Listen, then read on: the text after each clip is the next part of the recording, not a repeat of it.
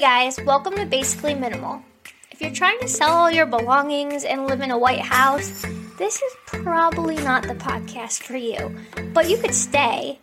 However, if you're just trying to live an everyday, basic life and clean some of your house, then you're in the right place.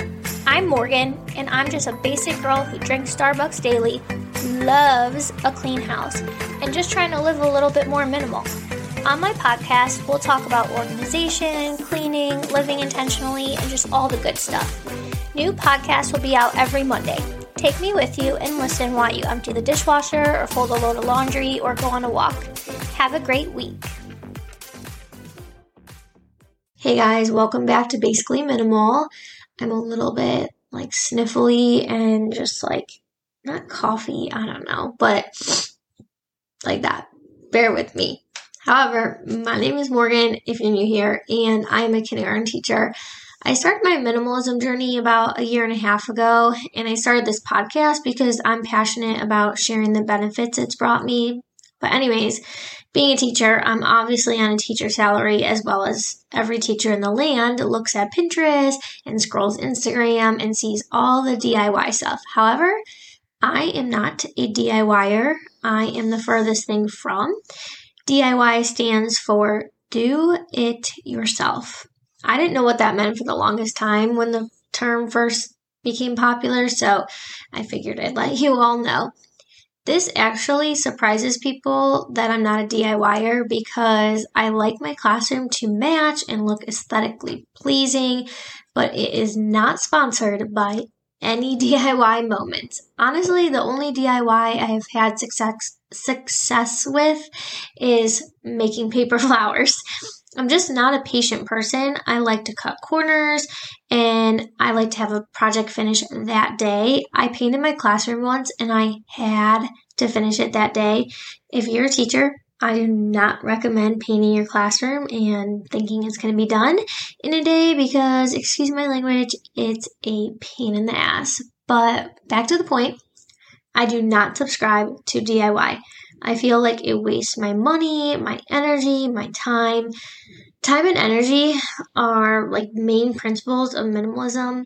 But, anyways, on this episode, I'm going to look at it from both sides. So, if you are handy and patient, DIY might be the way for you to go to save money.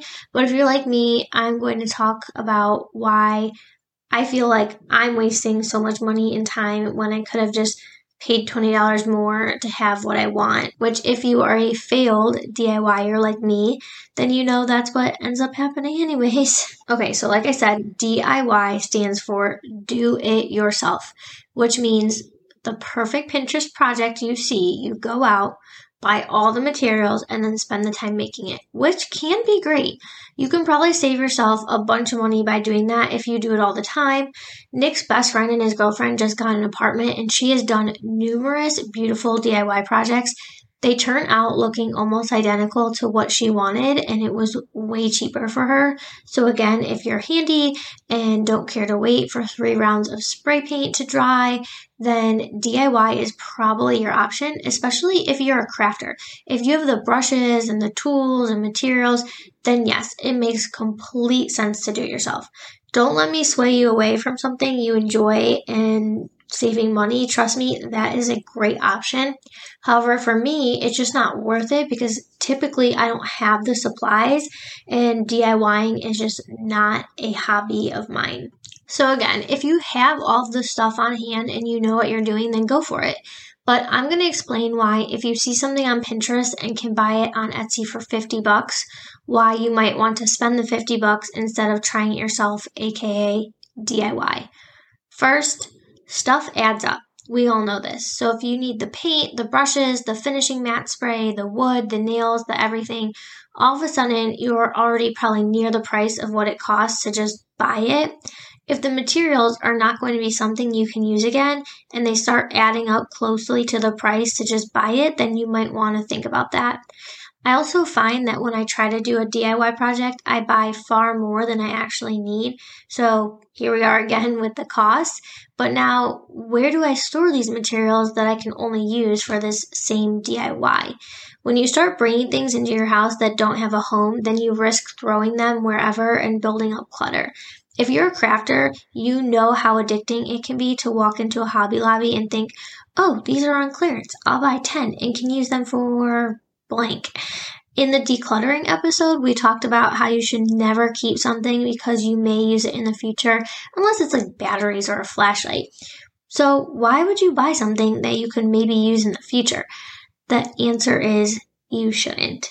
DIYing can take you down a dark hole. You see the Pinterest project, you go to Home Depot, they don't have everything. So you go to Michael's and then you stop at Walmart. You think you have everything when you get back home and you realize you need hot glue sticks. So then you are back out again. If you need the project in a rush, like I always seem to, then you will start rushing. You won't be patient. Then you'll nick it by accident. So you have to wake up extra early to try and get it done. And it still does not look like the Pinterest version. Well, now you're out of money from all of that supplies and you just wasted so much time running around and trying to perfect some random project.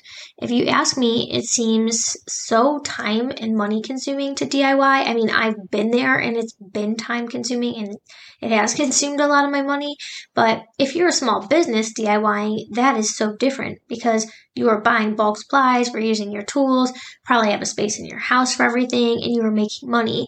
On top of that, you're probably enjoying it. Or like if it's a hobby for you, crafting something that you have to buy the stuff for as a hobby and you like to do it, like that's great because we want to live our best life. We want to live a purposeful life.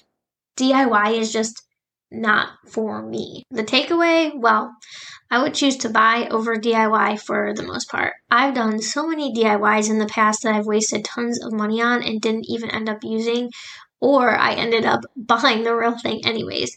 Looking back, I just would rather have given my money to a small shop or any shop for that matter and had the exact thing that I wanted. So if you're debating, you're not that crafty, you suck at projects, you're not patient, and you'll be in a rush, then stick to buying and you'll thank me in the long run. That's all for today. I think this may have been a shorter podcast, which is fine. I am always pretending like I can DIY, but I can't, so I figured I'd share why since buying saves me time, money, and frustration. Have a great week and don't forget to live a purposeful life. If you're feeling called to donate, I have Colin's Project Outrun link in the show notes.